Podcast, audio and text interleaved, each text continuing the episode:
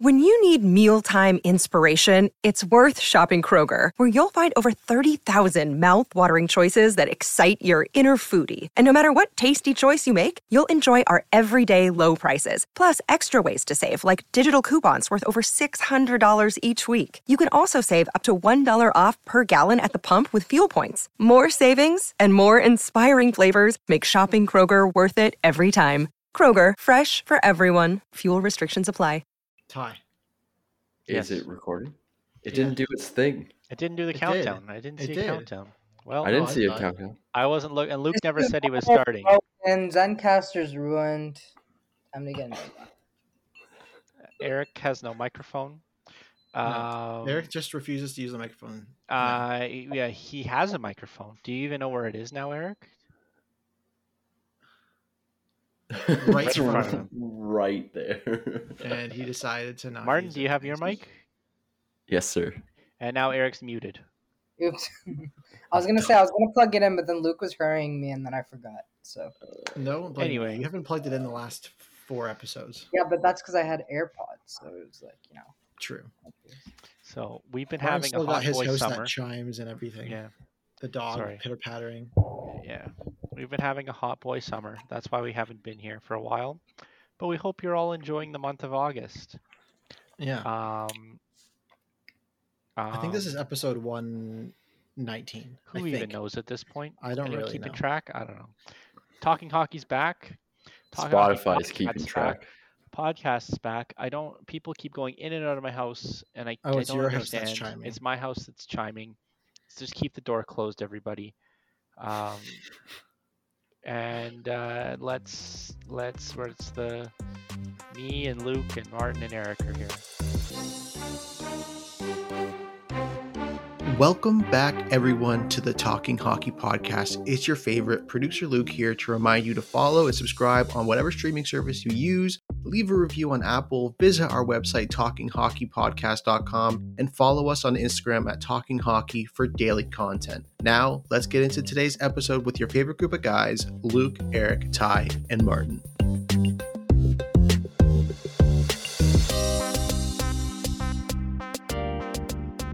Eric, Eric's been doing some homework. He's been doing his homework. He came prepared to present a list to us because he saw... He saw on Instagram that there was a popular thing going around of G M rankings, or was an N H L network maybe released them, or fan rankings or something like uh, that. It was N H L discussion. Actually. I see. And yeah. Athletic, I think, also did a like a G M poll with, for you know your team. You vote on your if you trust your G M, if you're a fan of you know whatever team. And um, yeah, so Eric decided to make his own copy of that list, and exactly. he's going to present it to us. And We, I wanted to say that three of us here had no say in it. Um, so if you like the list, you can say, Eric, I love the list. And if you don't, I'm going to assume that most people are not going to agree with the list, that we will, that you can take it all out on Eric, and, you know, the other three had no part in it. Just make can that you very tell clear. Layla to stay inside? Yeah. I'm going to just go turn it off. How about that? Good call, good call. All right. Uh, Eric, All right, where do you so, want to start? Do you want to start at the bottom of the list? Wanna, do you guys want to just do the G M rankings, or do you guys want to talk a little bit about what's happened, you know, some big stuff that hap- that's happened? No, nothing big has happened. Let's just do the G M rankings. Let's keep it focused. I mean, Kadri signed. Uh... Nothing There's... big has happened. Canada yes. won the World Juniors. Canada won the World Juniors. No, don't care. Mason McTavish is like a cult hero all of a sudden. You know, no, Mason no. McTavish is a god. I We're mean, this... he also that that it is a pretty big deal. He tied the Canada World Juniors record for points or whatever. Well, tied Gretzky and Lindros or something for points, which is pretty huge. Good for him, and saved the. Literally saved the saved the gold. His stick that saved was the gold. So lucky. No, it wasn't. It was, so wow. it was lucky. Finished lucky and kept charging instead of celebrating. That would have went in. Like it was Topi like, Niemela. It was it was Topi yeah. Niemela. Yeah. Uh, unfortunate. I was gonna buy a jersey if he scored a game winner. Um. Anyway, what I wanted to uh, that was I, I didn't watch very much of the tournament. Well, no, that's what we're deciding on. Eric wants to talk about everything else that's happened in the in the N H L no, no, no. too. And we'll skip it all. We'll go to the G M ranking. No, Naz and Kadri you can talk yeah, about. thirty-two G Ms here that we need to start. We'll talk about yeah, when no. we get to the Calgary G M. Yeah, because yeah. that's yeah, actually yeah, yeah, yeah, yeah. So anyway, so my G M rankings, I didn't send you guys the updated updated list that I just kind of okay. What do you well, mean? So well, what list all are I we know, going on? All I know is that Fletcher from the Flyers is number one, if I'm reading this correctly, right? It's it's it's bottom oh, yeah. to top.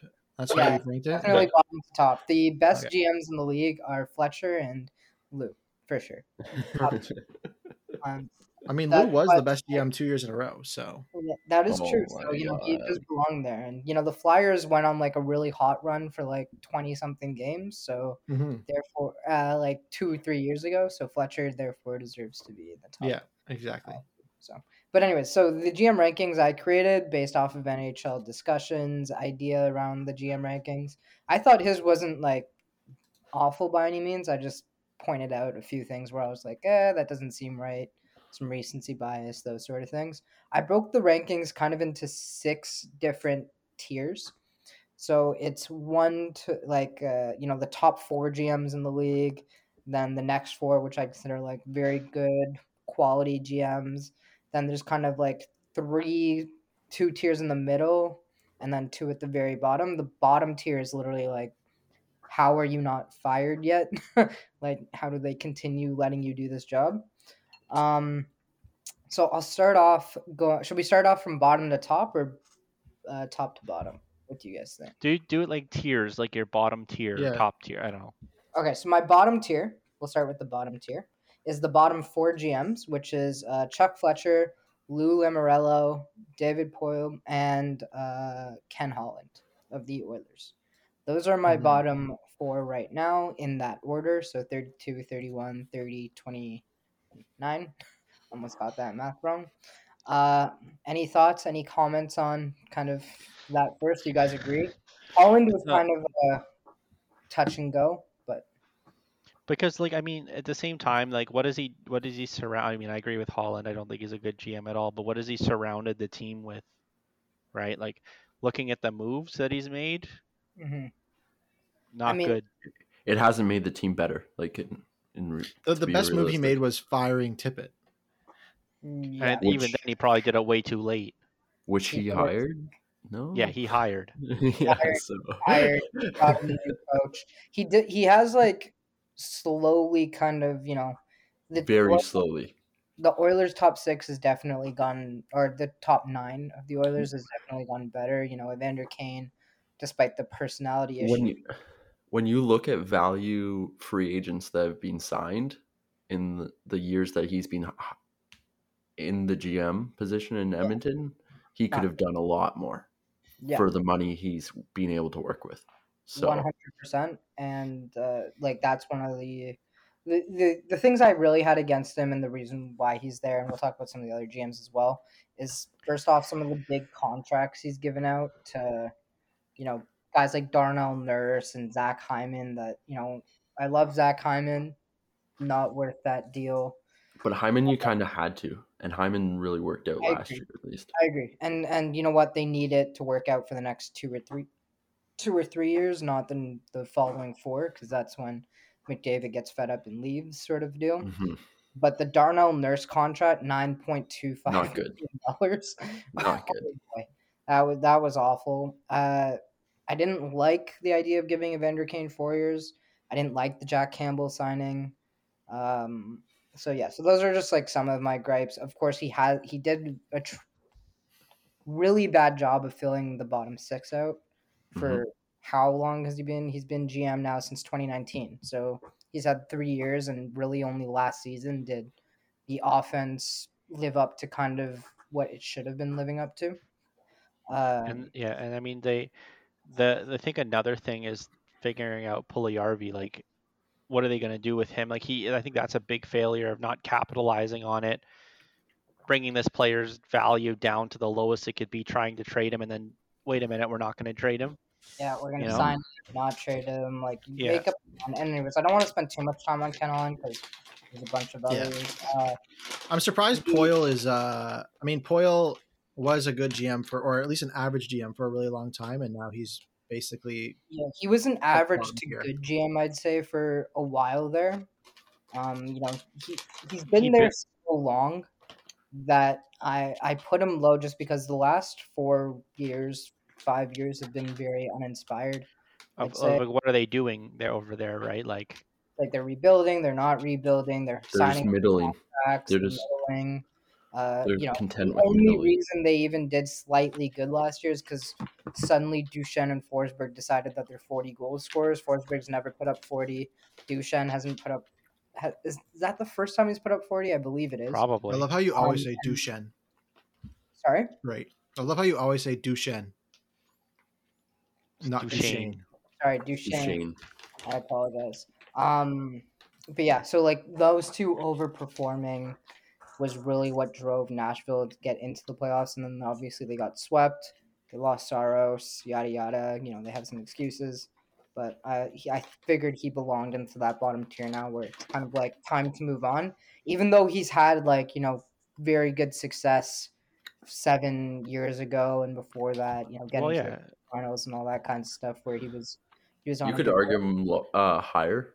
Um Yeah. No, I can, if this was if this is twenty fifteen, maybe I for sure could have like easily put him in the tier above and left and moved some guys down, but we'll get to the next tier in a second. I just think that like he's he did build like probably the best defense we've ever seen, you know, back in like twenty fifteen, yeah. twenty sixteen. Ryan Ellis, right? Ekholm, Josi, and uh, Subban. Yeah.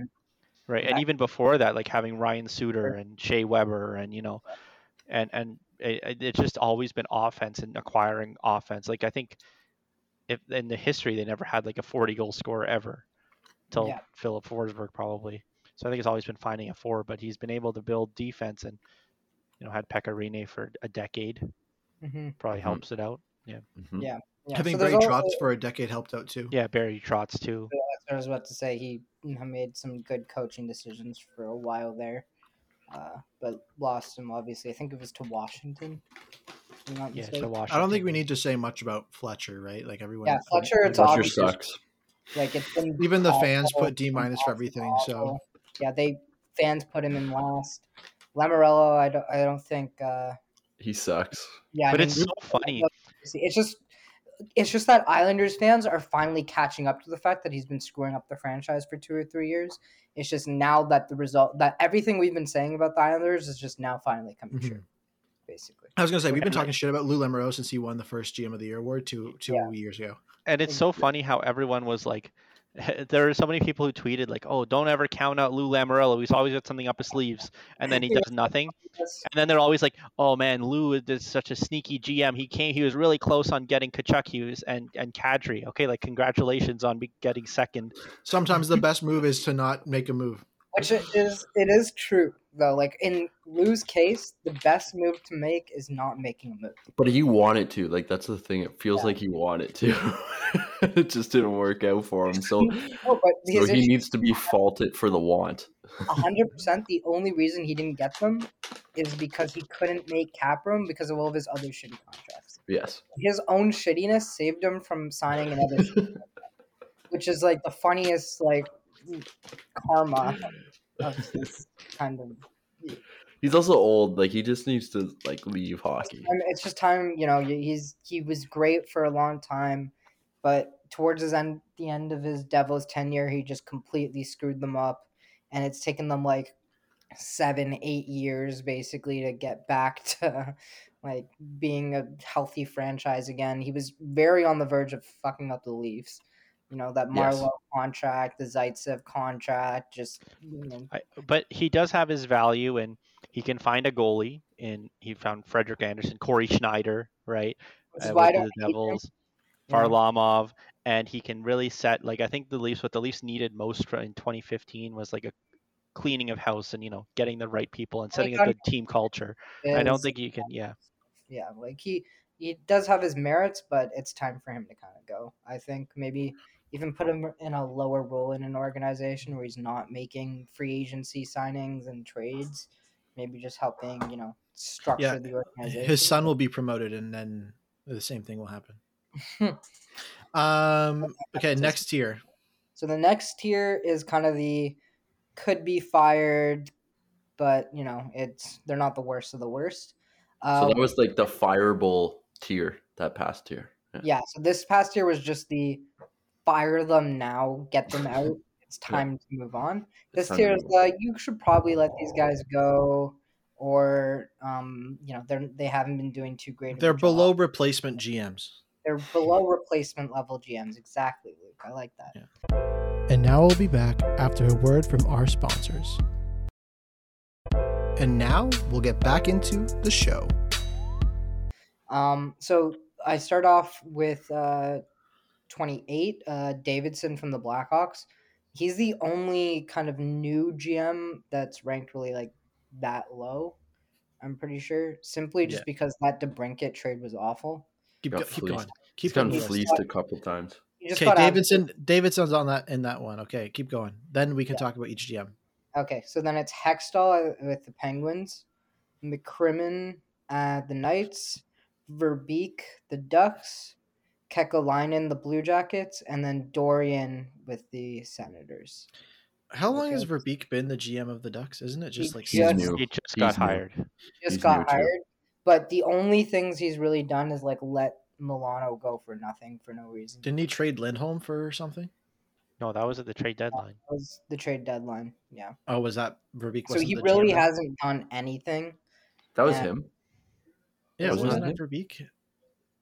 Pretty sure it was him. Pretty Anyways, sure. might have been, but it doesn't matter. He would. That's like it was a fine move, whatever. But it's not. He hasn't. I think there should be another tier called wait and see for, especially for him. And yeah, like and, and the wait and see guys are basically in these two tiers. So yeah, but lower because like Davidson's kind of still a wait and see, but at the same time, fleeced. He fucked him. up. So you, you can't. He did make like, some other good moves though, like. Verbeek could easily know. be in the tier above. Like, there, there's for sure. Yeah. And Kekalainen and Dorian are also very much on the verge of this tier, um, simply because uh, uh, Dorian just had one of the best off seasons out of any G M this year, arguably yeah. the best. But he's also had how many years of just mediocrity slash bad. So... I have him at the top of that tier, and he will rise if he continues to make good moves. He just seems goofy, Dorian. Like, he just, you see him in pressers. Brings in he just seems goofy. Fire. Like, I, I couldn't forgive him for the Pierre McGuire nonsense. I was just like, to this tier, man. And then, like, the last couple drafts, I don't know what, you know, like, letting Pierre McGuire help run the draft and all this stuff was just complete. Tyler Boucher. Tyler yeah. Boucher, you know. They fucked up uh, on who was, some who was it? Uh, was it Nevins? That he traded and then Leafs picked up Hirvonen and Niemela. No, it was Kleven. Was that Kleven? Yeah, Tyler Kleven, Kleven. yeah.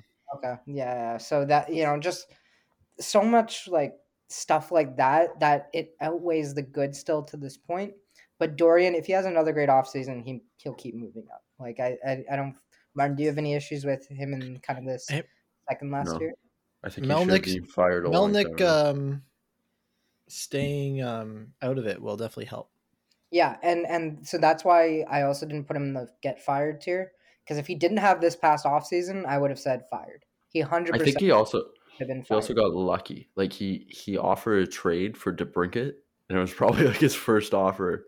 And the guy was like, yes. And I was like, oh, cool. But then, because you also hear the rumors of that, that Matt Murray nixed a trade that would have sent our first away. And it's like, that was a bad fucking trade. That was a really bad trade, considering yep. what you got out of the first instead of trading Matt Murray. And you still traded Matt Murray and got something. So, yep. yeah.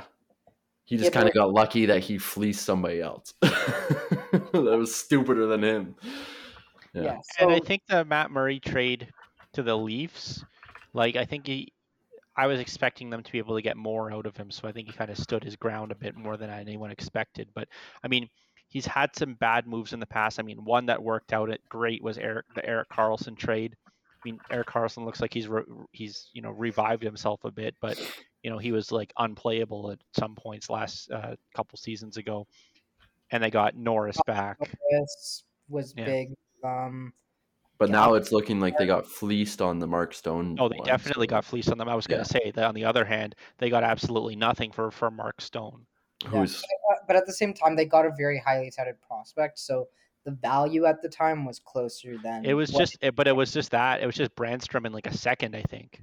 Yeah, but I think it also evens out, like, the combination of what they got for Carlson plus Mark Stone was, mm-hmm. you know, like Josh Norris, they got their top six center, which is nice. Uh, they got that top four pick, pretty sure the fourth overall pick. Yeah, because yeah, because yeah, San Jose, like, yeah, if, if that was like a thirty-first overall and pick, like, I mean, yeah. I, I the way I'm judging G Ms isn't by like the results; it's by process, right? You there's no way Dorian knew he was going to get the fourth overall pick. Exactly.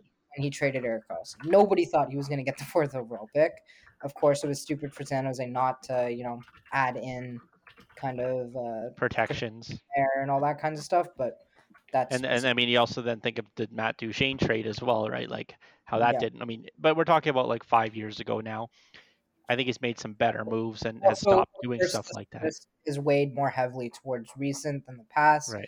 Because obviously, you know, Poile from the Predators would be way higher if we looked at him over twenty years versus right for sure five six years. Yeah, uh, yeah. So also um, McCrimmon, I think McCrimmon was a little bit of a I didn't know where to put him because he got very unlucky this year with injuries with Vegas. I think we all agree on that.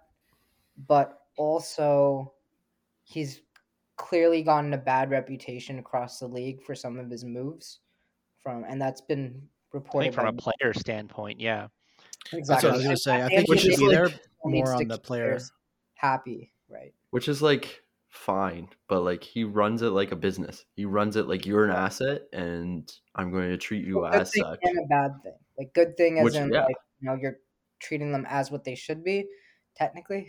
But there are people, and people still make decisions. But it's also it's also being looked worse on.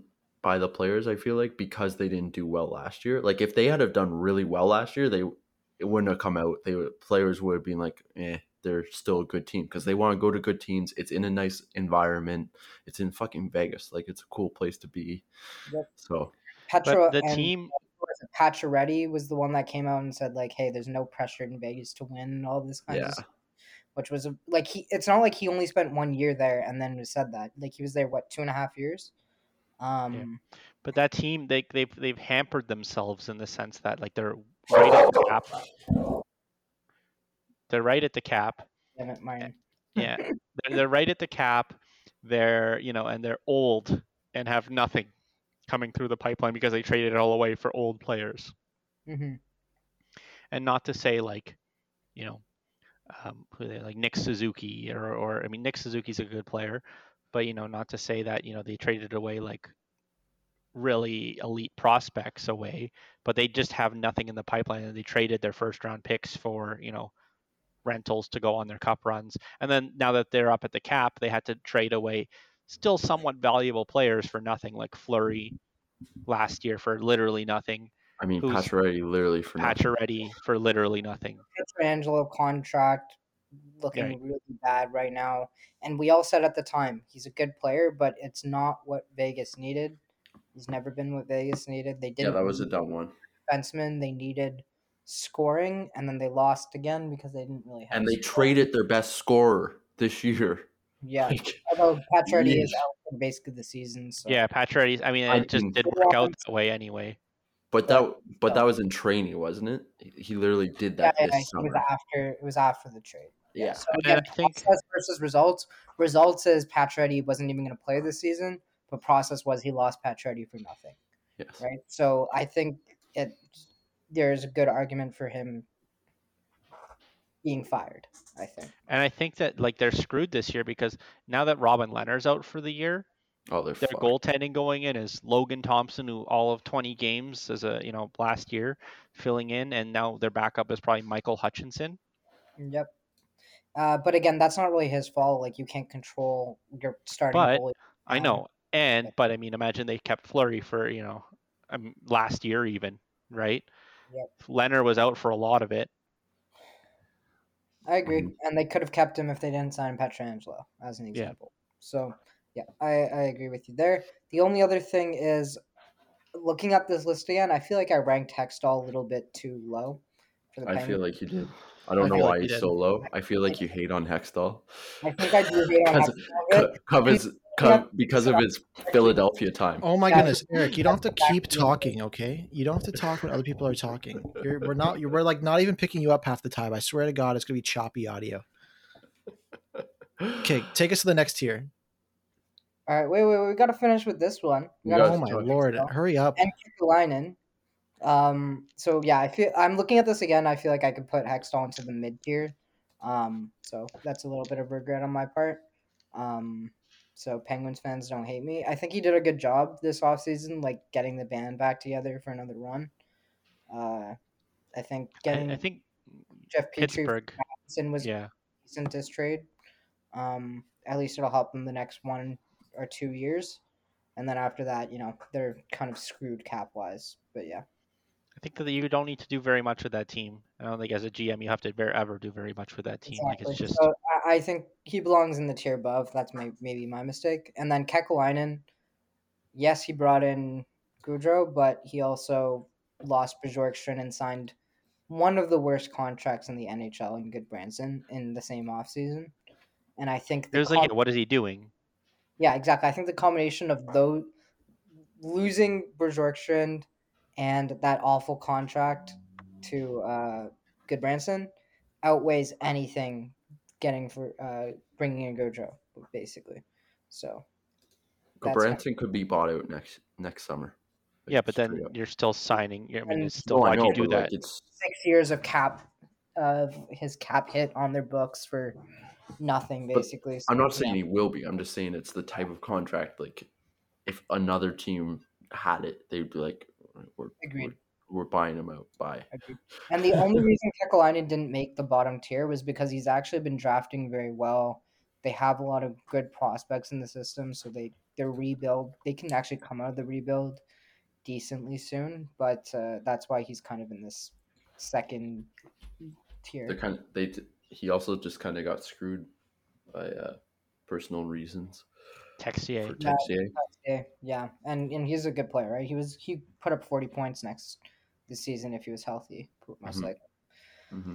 Okay, so next tier now because Luke's rushing me. Um, yeah. We got Ron Francis, the Kraken, uh, Brad Treliving with the Flames, Shovel Dayoff with the Jets, Chris Drury with the Rangers, uh, Greer with the, the Sharks, uh, Alvin with the Canucks.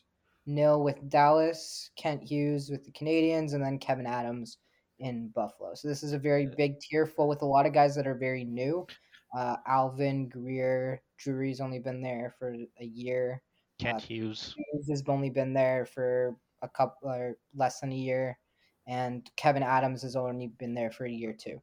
So a lot of these guys are just like the new guys that haven't completely screwed, screwed anything up or maybe did a couple like decent-ish things. And I'm surprised Shovel Dayoff is not a tier yeah. lower. I'm surprised Shovel Dayoff isn't like two tiers lower. In so let me. I'll explain. I'll explain the Shovel Dayoff. So I, I one agree that he could be a tier lower, but you also have to account for the fact that he cannot bring a free agency signing to Winnipeg. It seems like. Yes. But also the team that he's built he there, like nobody. It's just shitty people. And, okay, this, should, and he, okay. yeah, we we can't really speak to the character of the people because we don't really know. Yeah, I agree. But how many players have come out? Well, I think you can pretty much figure it out. Patrick Laine hated it there. Yeah, but yes. Luke does Laine seem like a stay hard there. Worker? But like, but basically, like Scheifele and Wheeler have been were like bullying like him the whole time. You can't you can't blame people for. for wanting other people on your team to be a hard worker. And if you're just not a hard worker, you're going to hate it because you're you're going to get ground ground down. It just seems like, like I had teachers that I really liked and other guys didn't really like because they disagreed with other styles, right? Like it's just mm-hmm. one of those things. I just I just don't think that like it's a very when I look at Winnipeg, it doesn't look like a it looks like a very miserable team. Like, would Patrick and, I mean, Laine like... McKinney? I would be miserable living in Winnipeg, too. But also, like, how can you... I don't think that he's been there for, like, a decade since the team moved to Winnipeg now, right? since the team moved to Winnipeg, he's been there, and they had what two successful years basically. Yeah. One. I don't think Shovel. I think Shoveldayoff's a very fireable so, person. The only reason I had him there was one, he can't bring any free agents to Winnipeg, and it's real. It's very clearly hampering their ability to improve, and like very much it is. It clearly is because they can't bring in anyone to like. They can only draft so much. You know what I mean? Like, there's only so much drafting that this team can do and developing players to step in before they need to bring in some free agency guys at low cost deals. And clearly they can't win these guys over because there's probably a bunch of guys right now that he's probably put out offers to. Tons of rumors from reputable reporters on, oh, he sent out an offer for this player and this player, same money, a little bit more, yada, yada. Mm-hmm. And they chose other organizations. And I don't think that's entirely his fault. Maybe partly is, but it's partly, you know, who the hell wants to go live in Winnipeg? No offense to the people. No offense. Winnipeg. Offense offense meant. I've been to Winnipeg, uh, so bro. The roads don't make sense. My reasoning, again, I don't have any issue if someone wanted to throw Cheveldayoff into the bottom tier. I mean, he was only two places off from being in the in the sec, uh, this second from the bottom tier in the first place, so it's not like he's way above it, but so I could see him easily getting in yeah. there. Uh, yeah. Is Trey Living higher because of his offseason? Is there recency bias there? So, or... Trey Living would have been in the fire tier if he didn't at least kind of he had two options offseason, rebuild or go all in, and he went all in. I can respect that. He's built, you know, the team is doing much better, but he's also been in the job now eight years, mm-hmm. right? And how many, how much success has Calgary had? They have. One playoff series win. I will. I will say Markstrom kind of fucked him this year. Markstrom just decided he didn't know how to stop a puck. In the I guess playoffs. Edmonton. Yeah. Yeah. yeah. Just decided, and hey, I'm going to not be an elite goaltending. But to be also fair, he kind of got McDavid's like best of his best, and kind of just you know, like like a lot of those goals. You look at them and they're like, he wasn't doing anything about that, you know. Yeah. So yeah. uh, I give him benefit of doubt. There. I mean, so, yeah, I remember I watched a decent amount of that series because I let I wanted Calgary to win, and I remember Markstrom not playing to his standard.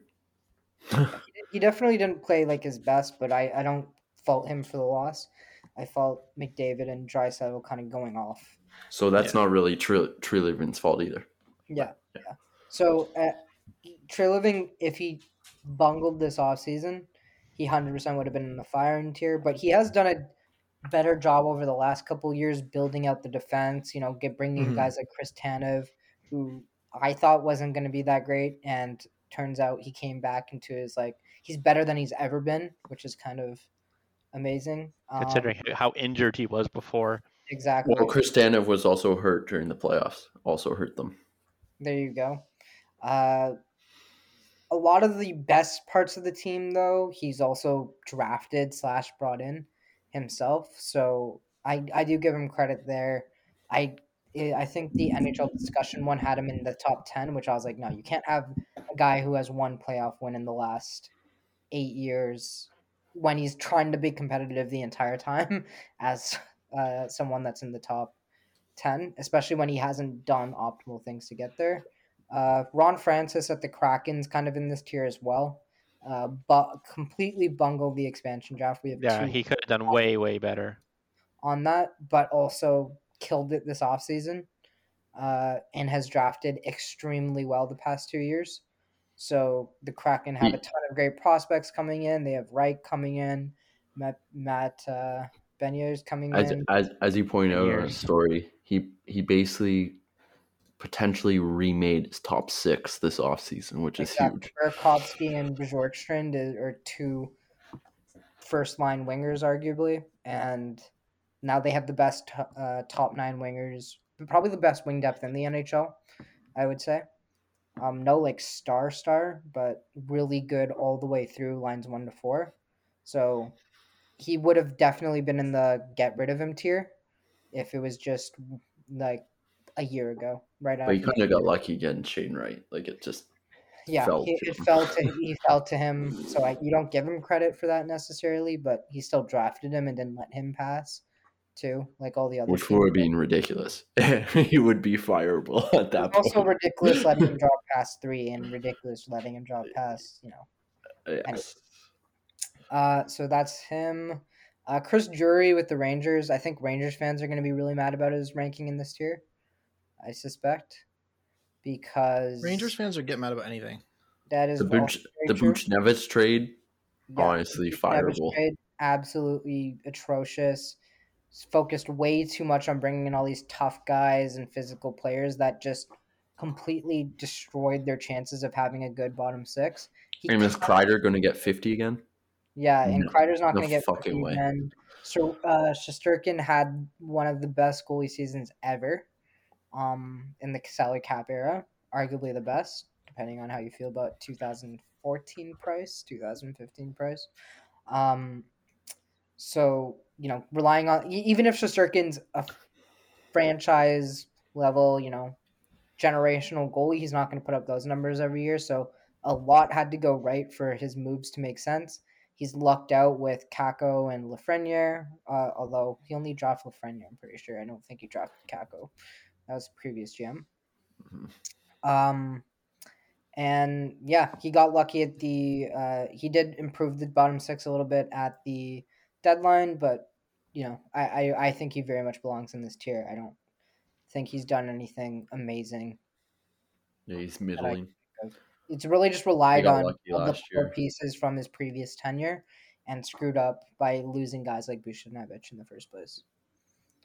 For nothing. Uh, like, literally. Yeah, for nothing. Nothing. Exactly. Uh, Greer in San Jose hasn't really done anything yet, so can't really no. judge him. Yeah. Uh, yeah. Alvin with the Canucks. There's been some weirdness out of, there's been some weird stuff out of, like, Canucks. How long has he been like, there? Like a year? He's, like, he just got there. No, like like maybe before the draft, like end of the season, yeah. basically. Okay. Exactly. But some of the moves that they made, like I wanted to say Ilya Mikheyev for, I love the guy, love the player ever since he came oh, to yeah, Toronto. That was bad. But to yeah, sign him to bad. that contract, what did you get? Like five million for five years? What the hell? High fours or something, but yeah, yeah, yeah it was. But bad. Yeah, for it's what? High. That's like he, a Jim Benning. That's a Jim yeah. Benning move. That was a Jim Benning move. The, the exactly. unsurety of, uh, you know, I mean, I, of of J T Miller. Like, are they trying to go for it this year or something? I don't know. Yeah, what and that's my issue with him. I don't know what his game plan is. I don't know if they're trying to be competitive. I don't know if they're trying to keep on retooling to make the future better. Because if they sign J T Miller, like that, this team's never going to be competitive. Right. Really. It, like, as much as J T Miller's been an amazing player, uh, like the defense, the defense is awful. Uh, the bottom six for the Canucks is awful. Besser just hasn't been the forty-goal scorer that a lot of people thought he was going to be. Pettersson's declined a bit, and none of this is necessarily Alvin's fault because he just got there. It's not, you know, it's not his team. Uh, they but, could have sold very high on J T Miller though. Exactly. So I think like there's a lot there that he didn't take advantage of. And then the Mikheyev contract, not so great. Again, he could move a little bit down. He can move, you know, I, it's just too early to say anything. So that's why he's kind of right in this middle, big middle kind of tier here. Um, Kevin Adams and uh, Kent, Hugh, Kent Hughes? Mm-hmm. Is it? Yeah. Kent Hughes, uh, yeah. Both just started. Obviously, Kevin Adams made the big Jack Eichel trade, got back some nice pieces, but the way he handled Eichel wasn't good. Honestly, he could go down much farther just for how he handled that. But he's done some other good moves. He's drafted decently well. I think uh, Buffalo's on the way up, and they have like a competent coach, it seems like now. Yeah. Yeah, so he finally fixed the coaching situation. Owen Power's going to be an interesting player. Yeah, Owen Power's looking great. Um, so anyways, I, I could put him lower. Like uh, before I post this on Instagram, I'm going to like, I wanted to talk about it because I release more of my feelings towards these rankings as I talk through them. Uh, but yeah. And then Ken, Ken Hughes, Hughes hasn't really done anything yet. He brought no, Ken Hughes has, has done, done some good things. So like the, the first round yes. picks he's accumulated this, the past, the next couple of years. Yep. I, I agree. He's done some good moves, tearing down the Canadiens, realizing they needed to rebuild. But also, he hasn't done anything where I was like, that's really impressive compared to what he should have done in the first place. You know what I mean? Like, he's made the obvious moves, which is why he's in the upper tier of but this kind of neutral list. I think that one of the, the, the make or break for him is if Slavkovsky's going to end up being better than those taken that after him, right? Exactly why he didn't make the tier above. That that I did not like. That's all the right. That's the only reason he isn't like two places forward, which would have put him in the uh, third highest tier. Now that I've cooled down about the draft, I think it's fair to have drafted him because all you heard was like Slavkovsky is the unsafe pick, mm-hmm. which is fair enough to make because um. he could be the best player of the draft. Like Wright will likely be the most sure player to be a, at least a second line center in the N H L for his entire career. Guaranteed. Slavkovsky could be an elite player. Yeah. In the N H L. Um, I mean, Wright could also be an elite center. We don't know yet, but Slavkovsky could be better than Wright, which is fair enough. Make the make the pick. Yeah. So I still feel like Wright was the better choice, but again, it only made Hughes fall like one or two places. So it's really not like that was the defining characteristic. I think he's done just fine so far. Uh, I wouldn't put him above anybody else that I have in this list moving forward. I think everyone from here on out has done a good job, largely speaking. Some fuck-ups here and there, of course, but, like, everyone's done a decent job. So I'll start with the next tier now. Uh, we have uh, above Kevin Adams. So Kevin Adams was uh, the top of this third tier. We have uh, Guerin from the Minnesota Wild, Don Sweeney with the Bruins, uh, Armstrong with Saint Louis, the other Armstrong with the Coyotes, and then McClellan uh, with the Capitals. Uh Guerin's kind of like, or sorry, do you guys have anything to say about that before? Luke, so, were you listening? No, I wasn't listening. Can you repeat? Oh my God! I no, he yeah. said. Is there I was anything looking else at to the Matheson trade. We go to Guerin. Guerin with no. the Wild, Don Sweeney with the Bruins, Armstrong with Saint Louis, Armstrong with the Coyotes, and then McClellan with the Capitals at number nine. I think it's surprising you have McClellan there. I, I think he's done a fine job trying to keep the Capitals competitive. He hasn't done anything groundbreaking. He's just he's worked with a tight cap space for those last couple of years. He's got he got Ovechkin signed. I mean, you know, not the greatest contract in the world, but it's what but, you got. But um, you had to do it. No, no offense, you had to it's do not, it exactly. And it's not his fault. Backstrom's been gone. You know what I mean? Like he signed that deal with Backstrom, and then Backstrom's just been injured and.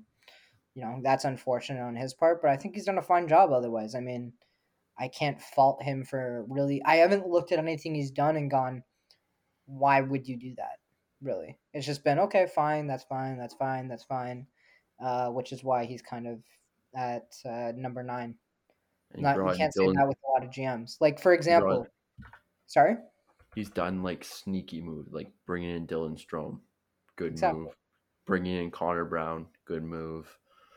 Um, yeah, he's just done Connor Sheary last year. Good move. Exactly. Like it's just quality, like just you know, keeping the ball rolling, trying to keep the Capitals and their decline. Oh, we brought in Darcy Kuemper, sorry, too. Yep, exactly. So that, that's a like, uh, I mean, it, it probably it's probably an upgrade on their goaltending from last year, but I mean, at the same time, like Kuemper is also very injury prone, and and you know, my concern. And this is kind of besides the point. But Kuemper having an eye injury, goalies need to be yeah, able to see. yeah, it's, really? a, it's the most okay. important thing. Yeah, probably the most important thing for them. So we got to stick to the eye. He was, I mean, and then he kept he was he, he was complaining about like vision problems. This happened to Carter Hutton a couple of years ago, and he basically got out of the league because of it. Yeah. Anyway, that's just that's but just. We don't know what like. You're right. What Hutton You're right. had, I'm what, just saying. What Kuemper and, and Kuemper, at the end of the day, like, again, he doesn't care about what happens in three years. He's just like, can I get the most competitive team on the ice for the next two seasons. Yeah. Ovechkin exactly. probably will score fifty goals over the next two years, at least one more time, probably forty a couple times too. So he's just trying to keep it all together, and that's why he's at number nine. Uh, at number thirteen, I have Guerin uh, with the Wild. Uh, simply, he would have been way higher, actually, because he's been very good with drafting. He's done okay with uh, free agency, but the buyouts of Parise and Suter kind of just... It's, uh, they handcuffed themselves. Yeah, but handcuffed it felt like you had to. It honestly felt like you had to, though. And I'm so torn on it because I'm like, I get why he did it, but also, like, they have twenty... Like, they, they have multiple years of, like, fifteen, seventeen million dollars in cap space just burned. But that, that Eriksson-Ek deal helps make that look better exactly. because... Which is why he's still top fifteen in the N H L. Deal. Yeah. Yeah. But I, I'm just having a hard time understanding why he didn't wait another year or two to do the buyout. So at least reduce the amount of cap hit that would have gone on because now... Because they're still, they can, they're still playable, I'm pretty sure, right? And Minnesota is still a very good team. Like, you look at the team that he's built there, you look at the way he's drafted extremely well. Uh, like, everything's going well for the Wild right now. And he got Kaprizov under contract, you know... Everything's going well for him. It was just that those buyouts took him out of the top ten. That that's and put him at number whatever, uh, thirteen. So, uh, him that's him. Uh, Don Sweeney, I think he's done a really solid job at keeping the Bruins competitive and getting those a lot of these guys under contracts. But at the same time, he must have done some talking. Sorry, he must have. He must have done some talking to Patrice and yeah. David Krejci's camp to bring him back. Like, yeah, exactly. So must have done something good. Mm-hmm. Or maybe exactly. it was. I, I still think it was firing Cassidy. Maybe. I yeah. Maybe. I, there's I a possibility. Know. I don't know. I don't know what it is, but regardless, I mean, he hired Cassidy in the first place, brought him in. Cassidy did a fantastic job of getting the Bruins to the finals once, conference finals, et cetera. Uh, he has drafted really badly, though. Yes. So that takes him kind of oh, out of the top ten. They're screwed. Like, once the players there are gone, yeah. and they could have been screwed this year if Patrice and Krejci didn't come back. Yeah, and he, he's just bungled a bunch of drafts. Uh, and he hasn't signed some of the best contracts in the world. Uh, I'm forgetting uh, who they did, who they signed on defense. Uh, blanking on his name if someone wants to pull up cap friendly. Who are but, on the Bruins? Yeah. Carlo, Derek Forbert. Forbert, Carlo thank you. Or Derek. That's who I was thinking. I was like, former Jet. Who was it? That was that yeah. bad. Every time I watch that guy, I'm like, like it, it, it. He baffles me how he's how he got paid that much and how he's in the N H L it makes no and sense. Playing top four minutes. It makes. Yeah, I probably say that about Gabranson next year. Yep. I've been saying everyone's been saying about Goodbranson for a decade now. Yes. Forbert kind of got ignored because he was in Winnipeg for so long and nobody paid attention. No, he was in L A. Was for... L A, yeah, L A, and then Winnipeg. But he was no, in L A on like a min. A yeah, min yeah. He barely he didn't play that much. And, yeah. You know, he's behind all the big guys. Um. So yeah, so that's Don Sweeney. Uh, both the Armstrongs and. Uh, the Coyotes and Saint Louis. I think Armstrong in Saint Louis, he's done a good job of keeping the team competitive, getting their guys signed. He's drafted decently well. I, you know, he signed some bad contracts, but what G M hasn't? Uh, I didn't like the Falk contract. I didn't like the Scandella contract. Uh, we've talked about both of those guys a bunch, but other than that, he hasn't really done anything bad, right? Like, he's just kept them competitive. Saint Louis had a great season. They got knocked out of the playoffs in, I think, the first round, but they had yeah. a great year, right? Or right. did they get knocked out in the second round? Was it first round or second? Who did they get in the second round? They played the Wild in the first round. Right. And then they played uh, Colorado in the second round. Yeah. yeah. They, so they made it to the second round, and then they got knocked out by the cup, uh, the cup champions. You know what I mean? Like, it, he he's done well. He Who were like the cup favorites the whole year, basically too. Yeah, right. Exactly. So he, he's done a good job. Uh, the other Armstrong, he's just rebuilding the Coyotes right now, tearing them all down, getting cap space. I'm surprised he's so high, to be honest. Like It's, it's that, just because I like everything he's done. He's acquired a shit ton of picks. But that Kroos deal... Yeah, I didn't. I, that that Kroos deal kind of... should drop him. That was really bad. Yeah, But uh, he's, I, he's also done a really good job of, like, starting everything over in the sense yeah. that, like, last like that, that couple of years ago when they were just taking bad contracts, like, you know, come give us your bad contracts and, you know, attach a first or second round pick to it and, well, you know, we'll take it from. They also hampered themselves with with losing those draft picks to begin with, but it wasn't his yeah. fault. But I think he, in his time there, he's done exactly what everyone expected Arizona to he's use to exactly do. You know, what play nice, just get yeah. players out there who you know other teams can't afford anymore. Like Louis Erickson, I think was one of them, right, and a couple other people, and just take a first round pick for him as well, right? He also offloaded the um, uh, Ekman Larson contract. Right. Which was huge for for them and their cap space because they only took one Taking year of that contract. Yeah. For it. It was like five years of Ekman Larson at seven million, or like one year of Erickson and a couple yeah. and Beagle and whoever else at and Roussel uh, or something. Yeah, yeah, at like yeah. fifteen million, and they didn't really care. Yeah. So the only fault he had was the Kroos contract. That's basically. Fair. It's they're Crit- always so funny. Criticize. It's so funny how it was. How I even mentioned it to you guys. I was like, he they filed for arbitration at like he wanted four million, and then the Coyotes were offering two point five million, so they settled on a five year deal at four point eight million. That makes no sense. Snowball.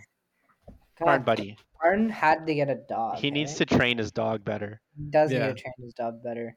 Martin doesn't have a stern hand. That's his issue. You know, it's true. You should see what Luke does to his dog. What do he I kicks, do he dog? kicks dogs. I believe when did that. I ever do that? Have you seen Luke angry? He he definitely kicks dogs. Anyway, I don't uh, get yeah, angry. So, so the Armstrongs. Okay, now move on. Okay, so this is the second from the top tier.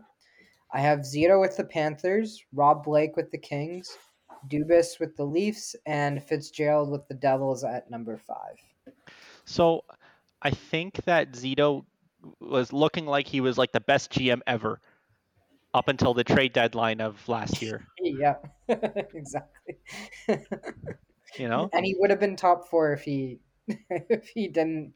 Like they decided they were having a historic season. Five years. Yeah, historic season, incredible. You know, depth and just everything that he was doing worked out. Sam Bennett came, you know, revitalized his career from a guy who was like barely playable in Calgary after being, you know, the third overall pick a couple of years ago to scoring thirty goals and, and, you know, being unstoppable, you know, Carter Verhaeghe, uh, uh, you know, from a depth guy to, you know, probably their best all around player or one of their best all around players. And, you know, their D Weegar and Ekblad and, and, and Forsling and, you know, everything was looking like it was all working out for Florida. All uphill. Everything. Duclair, right? And then they decided to spend assets on Ben Sherratt. They decided to, you know, go all out and decided to go shopping for Ben Sherratt. And now he's hampered the team so badly in the sense that they have, like, in the first two rounds, they they have one pick until twenty twenty-six, I think. They've traded away everything else. Yep. And so it's both, like, I get it. They're trying to win with what they have. They are doing everything they possibly can to do it. They can see Tampa kind of getting weaker and weaker. They can see themselves winning the division still with what they kind of have or coming in second maybe behind the Leafs. I don't know. Um, they definitely see themselves ahead of Boston, ahead of the Senators, ahead of Detroit, and obviously Montreal and Buffalo. So I get what they're doing. And also, if they figure their first-round picks are going to be late first-rounders, then really the difference between a twenty-fifth overall pick or twenty-seventh overall pick and a fortieth overall pick or a fiftieth overall pick isn't that high. So I get it from that perspective. I don't get them spending a first on Sherratt. And so that's what kind of put them out of the top four was mostly that move. I liked the bringing Kachuk it's not his fault they they're missing ten million dollars in cap space because of, because of Bobrovsky. You know, he was saddled with that contract to begin with. So, you know, the worst parts of Florida aren't necessarily his fault, and maybe he lost a couple of assets that he shouldn't have here and there. But generally speaking, I think he's done almost everything right. I just think the long-term success of Florida, which is also, I mean, part of you being G M is to build a competitive team every year, but, you know, they're they're going to be fucked in like two or three years, right? Yes. And I mean, they already are next year. Look at that D, right? They're and the D is great. The thing that worries me, which is why, again, he isn't in the top four, top five, top six, because, like, what is yeah. it? It's defense is Forsling, Ekblad, and then Bleh, you know? And Ekblad getting injured a lot, unfortunately. When he plays, he's a great player, but he's had serious injuries almost every single season. They needed right. to re-sign Weegar. And yeah, I they get need, they they when when Ekblad's out, Weegar can very easily, you know, I know Weegar plays with Ekblad a lot of the time on the left side, but you just plug him in instead. It's much easier to replace like a, a right-handed defenseman versus a left-handed defenseman. Uh, Radko Gudas playing top-line minutes, I guess. Yeah, it's it's just it's not going to be great. That's but they're basically counting on, can we outscore the opponents? And which they were great. They and just had the best goal scoring season. Listen, er, er, I think yeah. I think you also need to remember this, Eric, of the Paul Maurice signing as as coach and, and choosing him as coach. Yep, that's another that's, huge negative. And that, and honestly, thinking about that might just drop him down another into the next year. Yeah, we forget about that move. Like I, I, I, I remind myself consistently. Oh, you know, I'm like worried about Florida being a good team, and I'm like, wait a minute, Paul Maurice is their coach, right? Yeah, and but to be fair to Paul Maurice, maybe he changes his ways. We've seen it with other coaches, you know. So maybe I don't know. I'm going to give him – I'm I'm slightly giving Zito the benefit of the doubt because he's done so much more right than he has wrong. And so that's also something to keep in mind. But I yeah. just don't understand what Andrew Brunette did wrong last year to not to, – to, to replace Other him with like, Paul yeah, Maurice. No sense. Playoffs, but it was his first playoffs. You know, coaches – And Tampa was just – Tampa ran through them. I mean, I will admit Florida – was incredibly lucky last year. I don't think they'll ever have a season like that again because of how successful they were. They beat up on bad teams, and when they played good teams, they beat them in three-on-three overtime, right? Yep. Yeah. yeah. It's so, – I, I anyways, don't know. Let's go on Zito because uh, we're, we are running out of time here. Uh, Blake with the Kings, I think he's just done he, a great job rebuilding yeah. them and making some savvy moves. Deneau, bringing, bringing in Fiala, uh, getting – Uh, Arvidsson for basically nothing. Uh, he's drafted extremely well. Guys like Brant Clark look amazing. You know, Byfield hasn't quite worked out as well as many expected as of yet, but, you know, there's still a ton of time there. He's also had some bad injuries, so that's been kind of a dampener for him. Um, yeah, I, I can't fault him with anything that he's done so far. I think he's done a great job of handling the rebuild. The only negative is really – the Drew Doughty contract. But which, which, was that him? That was him, which was going to happen from basically any G M. Uh, yes. So. I mean, you win two cups with the guy, yeah. Yeah. And Drew Doughty did improve this year on a more competitive team. So there's Until that. he got hurt, yeah. Until he yeah. got hurt. Yeah. And he's so, likely to get hurt again, like he's old. That's the only kind of fault I have against him. Um. Uh, I think he's done a great job otherwise. Uh, Dubas with the Leafs, again, I think he's done a fine job. I think the players have let him down a little bit. He's made some not-so-optimal moves recently. I didn't like, uh, you know, Simmons, for example. I think, you know, there's tons of value add forwards that he could have grabbed that he hasn't. He but... hasn't been good, I will admit. Like, I know a lot of people like the forward moves that he's made to sign, like, you know, cheap depth guys, but like looking at it this year, they have like no scoring depth. And I think, and they like, he's drafted really well. Contracts, you know, you can say what you want about like Mitch Marner. You can say what you want about, you know, him acquiring these goalies. I don't think that I have any issues with those. You know, you overpay Marner by half a million a year, whatever. Right. It's it's it's just the, the the depth. He hasn't been good and at that. And when you build the team how he does, you need to find that cheap third line wing depth, right? Who can score. You need still. Tony Milano. You need, uh, you know, like those guys that can someone who up. Can score. And they lost McKayev this year. Is, is a good move, though. He's a good move, but he doesn't score. He's not going to score like fifteen, score, twenty goals. Who's replacing what they, fifteen, twenty goals from the third line? They, what they also needed was a defensive forward. Right, and I mean, they great. I'm, I'm not saying it's a bad signing. I said that was a great signing to do. I I had, I, I mentioned him as his name as someone who I would target, but they need they need an upgrade on Kerfoot on the second line, and he's been reluctant to trade Kerfoot. Right? How good would Jared McCann look right there if they just you know protected McCann instead of Kerfoot. Whoever? Right? Um, how you know, and, and the D is fine. Rasmus Sandin. You got to figure out what you're doing with him. It's like it's the depth scoring. You look at that. You look at that right now. Kampf gets you ten goals, maybe, right? Kubel gets you fifteen goals, maybe. Who are you playing down there? Nick Robertson, as as long as he doesn't get injured. I think they're counting on a couple guys stepping up for sure. Like they're definitely counting on Joey Anderson. Yeah. Yeah. Like I, I just think that they need someone who can score. And Sanderson being available still is uh, a mark against some of Eric's lower G Ms, such as Dorian, as Eric put in a story once. If Ottawa fucking offered Sanderson a four-year... Uh, Sandin, you mean? Sandin, sorry.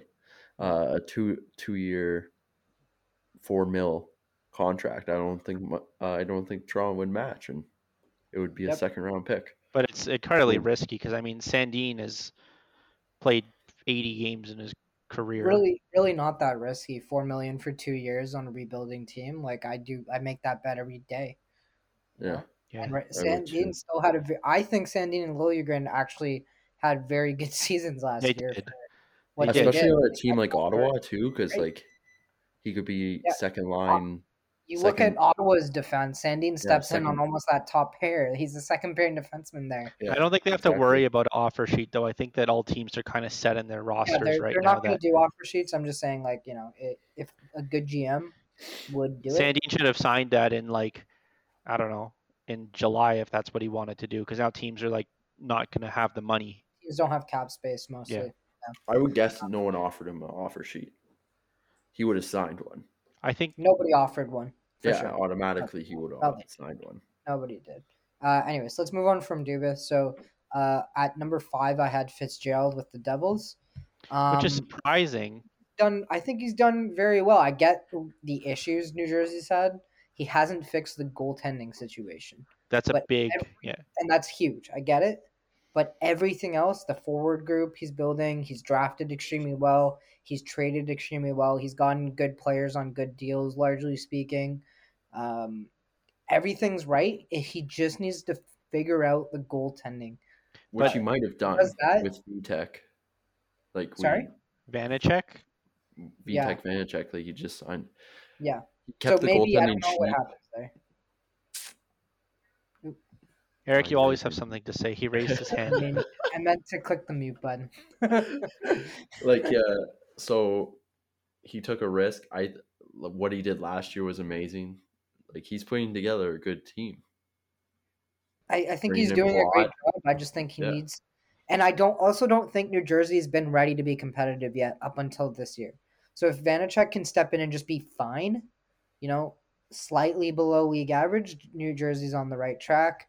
And their players have another year. Like everything's like going the, in the right direction. I, I like the bridge on Jesper Bratt too. Like not overpaying. Like we, I'm still not a hundred percent. Like people seem to love Jesper Bratt, but I'm still not a hundred percent that he is a top line winger. Yeah, uh, yeah I'm kind of I'm set on him. Like I, I think they should get him locked down long term, but.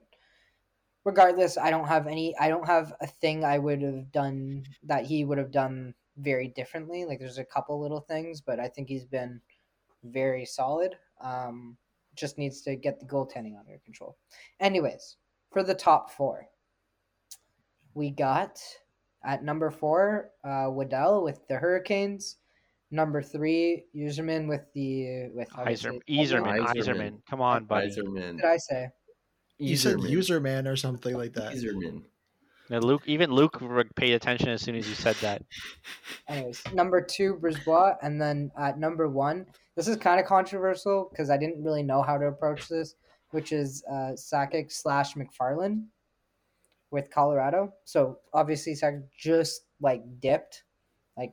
Just dipped, and yeah. then McFarlane kind of stepped in. They did it. They did it so that, that McFarlane wouldn't leave Save. to be G M somewhere else. Yeah, exactly. So I think clearly they valued him highly enough where he was probably helping make a lot of the top decisions that Colorado was generally making on a you know daily basis. So I put them kind of together at number one. I think I can't fault Colorado for basically anything they've done in the last three years, more or less, four years even. It's, it's crazy because Sakic, if you did this list four years ago, five years ago, Sakic would have been at the bottom. It's crazy how he just kind of figured out how to G M a team. Yeah, yeah, he, he maybe had a little bit of a learning curve, I don't know what, but I think him and McFarland have done amazingly well. They've drafted decently. I don't think they've drafted amazingly, but they hit what they needed to hit, which was grabbing Kale McCarr at number what? Number four? Number four um, or five, yeah. Uh, obviously, they've done a great job with contracts, bringing in valued players, getting good value for Duchenne, uh, Byram looking amazing, uh, brought in great depth. Burakovsky was killer until they lost him because of you know salary cap. Nichushkin. Uh, Nichushkin, amazing, and then also got him on a very good deal. You know, they've done nothing at fault. I don't think anyone can disagree. They just won the cup because of it, and they look like contenders for the next couple of years as well. Uh, BriseBois in Tampa. Only reason he isn't number one is because he just went and signed some very not good contracts, which does happen after you win two cups in a row and then make the finals for a third year. But, uh, you know, that Sergachev contract was ugly. Um, but he also got rid, like he... You didn't hold on to a guy like McDonough. Like a lot of G Ms probably would have held on to McDonough because he won yeah. you two cups, right? Like, yeah. And he was like, "Nope, McDonough, you're done here." Had a tough conversation, realized he needed to do that to make the team better. Yeah. Yeah, agreed. And so he, he's still second. I mean, like I'm I'm not saying BriseBois has been bad or anything like that. Just. uh Uh, you know, he, he, he he's he's I done mean, a great job. He's kept them competitive, but Tampa's also not looking the greatest he, right now. He also, yeah. but he built he built probably the closest thing to a dynasty we've had in our generation. Yeah, I mean, right? It's really been P- Pittsburgh and Tampa, but Tampa, you know, if you look at the playoff wins difference between Tampa and Pittsburgh over the last ten years, it's like Tampa has like twenty more playoff game wins or something. Like they've just been consistently making it to the cup finals, to the uh, conference right. finals. Yes, they had a couple bad years where they went out in the first round and all that nonsense, but you know what? They've been up there for years now, and it's finally paid off for them over the last few, and they still have a couple cup runs in them. Mm-hmm. So great job. Waddell, ha- I mean, I think we all agree he's done an amazing job, but I think Ta- actually, never mind. Ty might disagree because he hates the Canes. But um, getting it, I know Pacioretty is out now, but process over results. Pacioretty was a great move. Um, Stastny, he just brought in, great. Um, to replace uh, Pacioretty, like he, yeah, was like, "Fuck, I need to do something. Get another guy in here." And well, I think it. he's really a replacement for Trocheck, honestly, more than Pacioretty. Uh, yeah. Because obviously they lost Trocheck to the Rangers, which is good because they don't think they should have signed him to that contract, despite how much I like Trocheck. Um, I think he's done a great job. Uh, brought in Frederick Anderson, who then killed it, though he completely, you know, gone for the playoffs as per usual. Uh, yeah. Any any brought in Brent Burns or, or Waddell? I just I just think like I don't know.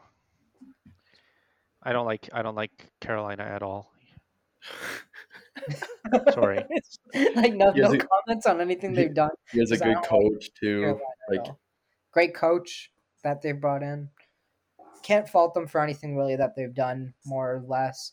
Ty doesn't like the storm surge, clearly, but, you know, everyone else does. Their D is good. They're a good yeah. team. They're a good team. They literally brought in two guys that are old but score a lot of goals for nothing in yep. Brent Burns they and Patch Redding. Patch Redding and Stastny, which would have completely transformed their top nine, and they did it for nothing. You know, so good good job. I know Patch Redding's out. It sucks, but great job all around. And yeah, that's the those are the top four jams right there. You didn't justify Yzerman. I still need to know. Oh, why. Sorry. Yzerman, so Yzerman, first off, Yzerman, he built Tampa. You need justification for why Yzerman's in the top three, Martin? Well, I think Detroit's like a what's going on here. Yeah, well, okay, Detroit's so what's going on. Like here. Detroit that much. Number three. So, first off, he's the one that built Tampa. BriseBois didn't. BriseBois uh-huh. kept Tampa going. But and obviously he gets partly credit because he was in Tampa, the organization. Whatever. He's a, but he's been in Detroit for three years. Yeah, and so okay, so let me get to. Detroit. They weren't trying to be good. No, I know, but like, they're not. I think so, this is the first year that you're going to be like, is now you can actually criticize the moves that Yzerman has made. Yeah. So I think he Yzerman he literally kept a shitty coach well. for three years because he's like, what the hell's the point? Yeah. Yes, but he also just signed Ben Sherratt, who we just agreed was the worst deadline move. And he signed him to a dumb contract. Agreed. He also signed Andrew Kopp to I wouldn't sign Andrew Kopp to contract. Yeah. So I agree. The justification on number three needs to be made. Okay. So the justification for number three. One, built a dynasty in Tampa. Most important. I do think BriseBois gets credit for the last two years, though, for the most part. Sure, he does, but but everything that they won with was what? Yeah, Yzerman. They won with a lot of cap, like creativity. Yzerman signed a lot of those best contracts. Yzerman drafted all those guys. BriseBois like, the ones that found the loopholes and exposed them. Find some loopholes, them. Which was great, but again, what? what I'm not not. Well, we also don't know. Did Yzerman leave BriseBois on notes? Like when I entered the job, BriseBois was pretty. He was the assistant G M, yeah, and I was like exactly. always by side for the entire yeah. They time. they one hundred percent the reason. The only reason BriseBois is in the top four isn't because of what he's done the last two years. It's partly that, but it's also partly he clearly was a big part of the Tampa organization where they put him in charge. He was clearly a part of the decision-making process. It's the same thing with McFarlane yeah, any, being yeah. at the top with Sakic. Anyways, hurry the fuck up, man. I'm so okay. hungry. Jesus well, Christ. Why don't you just eat before the podcast? Get because your... I have a life. What were you doing before, Luke? What were you, taking, what were you doing at I had a work meeting, and then I went on an hour and a half long walk. And then with I showered. Who? With by myself.